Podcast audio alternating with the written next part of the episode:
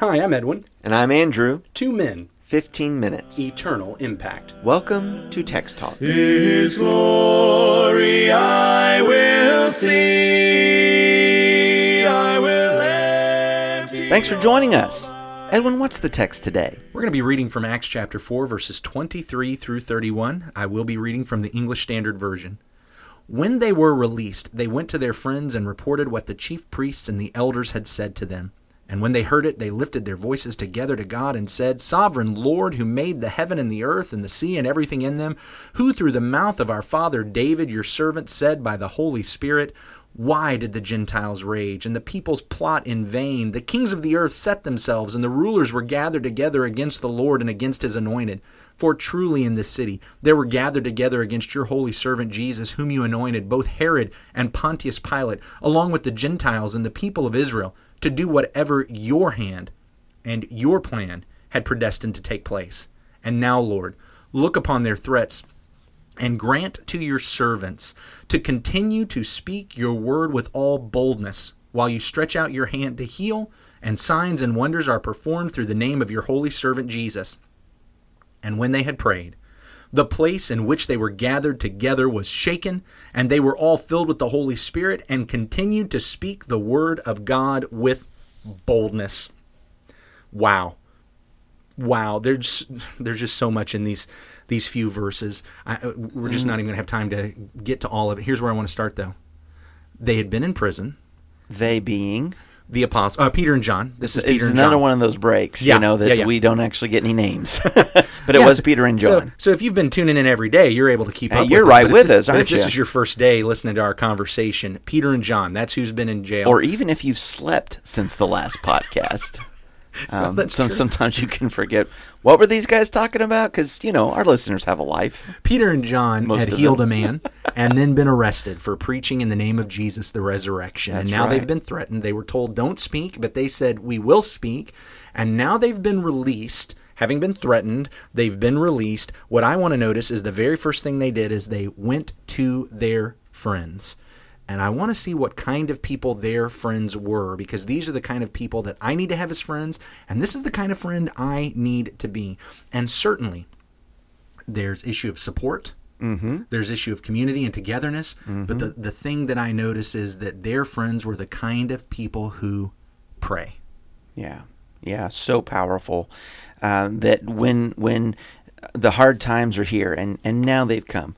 We've talked about praying together when we were reading Acts one in times of anticipation when all things are going well, and now we come here to Acts four, and we're finding that these same apostles are finding uh, incredible challenges that they are that they are being threatened with with you know beatings and, and imprisonment and all this sort of stuff.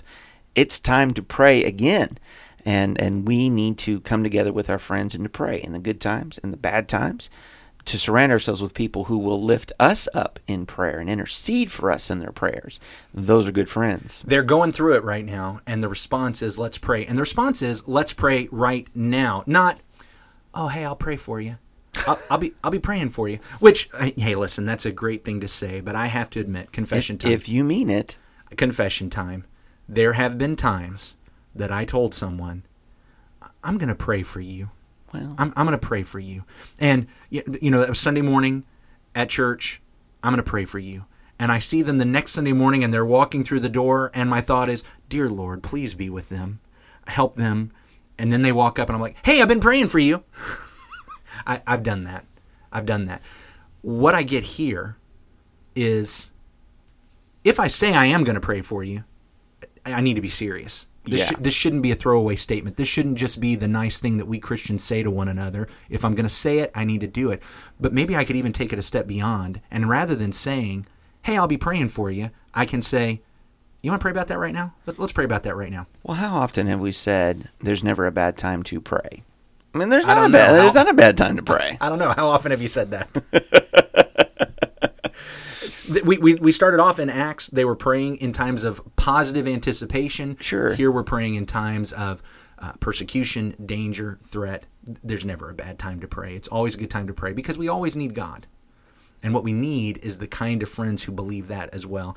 Maybe more importantly than that, I need to be the kind of friend who does that as well. Well, I get that, but I, I'm, I'm saying you don't have to drop down on your knees in, in the middle of a hallway No. to, to have prayer with somebody. no. You know, Uh, but you can find a place and make a time at that time. Yeah. Let's pray together now. That's all pray I'm saying. Oh yeah, uh, 100%. We're in agreement on that. It's okay. It's okay. You can stay on your side of the microphone. It's okay. No, no. Wonderful. Always a good time to pray. You don't have to get in special prayer positions, kneeling on the floor. It's always a good time to pray. The other thing I notice about this, and honestly, I just picked up on it a second ago as I was reading it here. Yesterday, Peter makes this bold, bold statement. These guys are threatening him and they're telling him, do not speak. And he just comes at him. He's like, hey, it's either you or God. I'm choosing God. Sure. I'm going to speak. That's very bold. Bold. Very confident. I'm going to do it. You know, I know another time where Peter was bold and confident. He he told Jesus, if everybody else falls away, not me, not me, I'm going to be with you, Lord.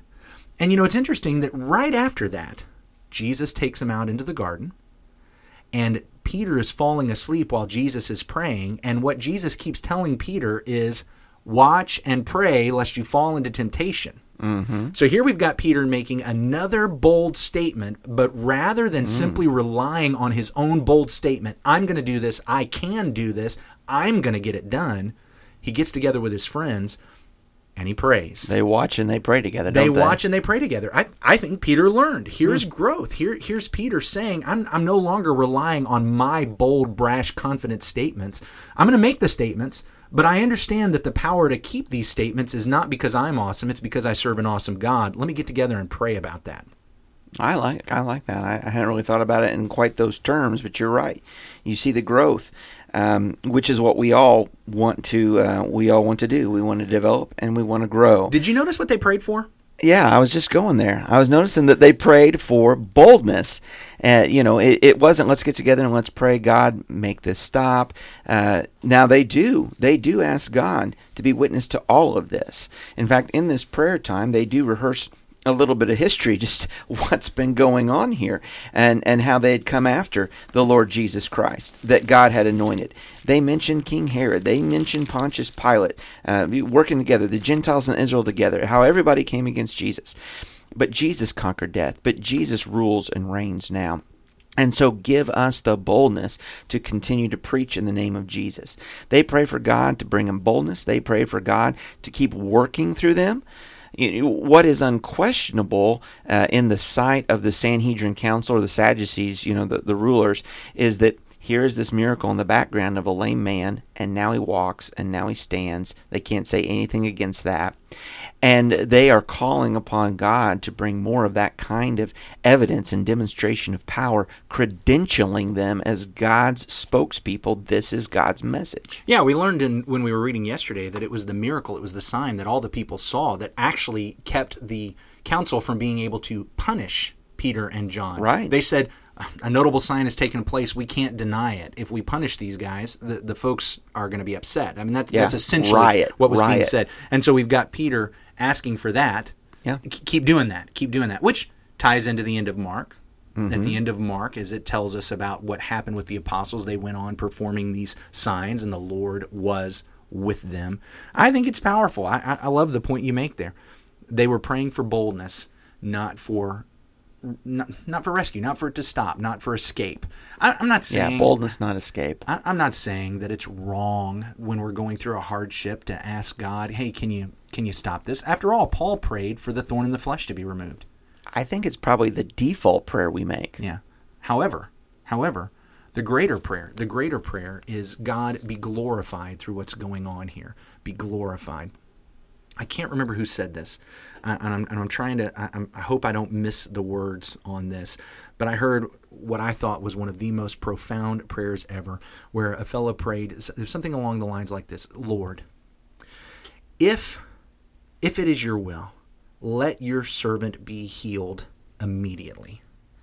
But if it brings more glory to you, uh, let your servant be healed slowly. But if it brings even more glory to you, let your servant linger in this sickness. And if it brings you the most glory, take your servant home to be with you. That's the prayer. I mean, that, that's really what we're what they're praying here is obviously we don't want to be arrested. Obviously we don't want to go through persecution, but the number one thing we want is your glory. And if that means us suffering some, okay, because what we want is your glory. If that means we have some days of ease and just get to preach freely, that's okay, because we want your glory. If that means we end up being executed for the faith, that's okay, because what we want most is your glory. Give us strength, give us boldness, not escape. I mean, today we've been learning some wonderful things about surrounding ourselves with friends and companions who are people of prayer, and to pray for boldness that we might stand for the Lord uh, in, in whatever our circumstances and whatever the challenge may be. And you know, we'd love to hear from you about what you've been listening as you've been reading along in Acts or from your own Bible study. Uh, hit us at our email, text talk at christiansmeethere.org, and uh, we'd like to uh, you know, interact with you and share some of that feedback uh, on future podcast episodes. Get involved in our Facebook community. We'll put all those links in the show notes. Let's just go ahead and follow their example and wrap up with a prayer. Sounds good. Father in heaven, we need boldness. Like Peter, we can often, I know I can often make bold statements. Uh, I can, I can write checks with my mouth that my body is just uh, too poor to, to cash. And so I'm asking for your strength. We want to pray, we want to watch, deliver us from temptation, overcome the evil one, and whatever comes at us from the tempter, from our community, from within even our own minds and heads, we pray, Father, that you would give us the boldness to continue to speak about your Son, Jesus, his resurrection, his kingship, his forgiveness, and that you'd give us the strength to overcome temptation and the boldness to live your way as, as subjects and servants of your Son, our King Jesus. We love you, Father. Thank you for loving us first. Through your Son, Jesus, our King, we pray. Amen. Amen. Thanks for talking about the text with us today. I'm Edwin Crozier, and I'd like to invite you to join the Christians who meet on Livingston Avenue this Sunday for our Bible classes and worship. You can find out more at ChristiansMeetHere.org. Check out our daily written devotional that goes along with today's episode.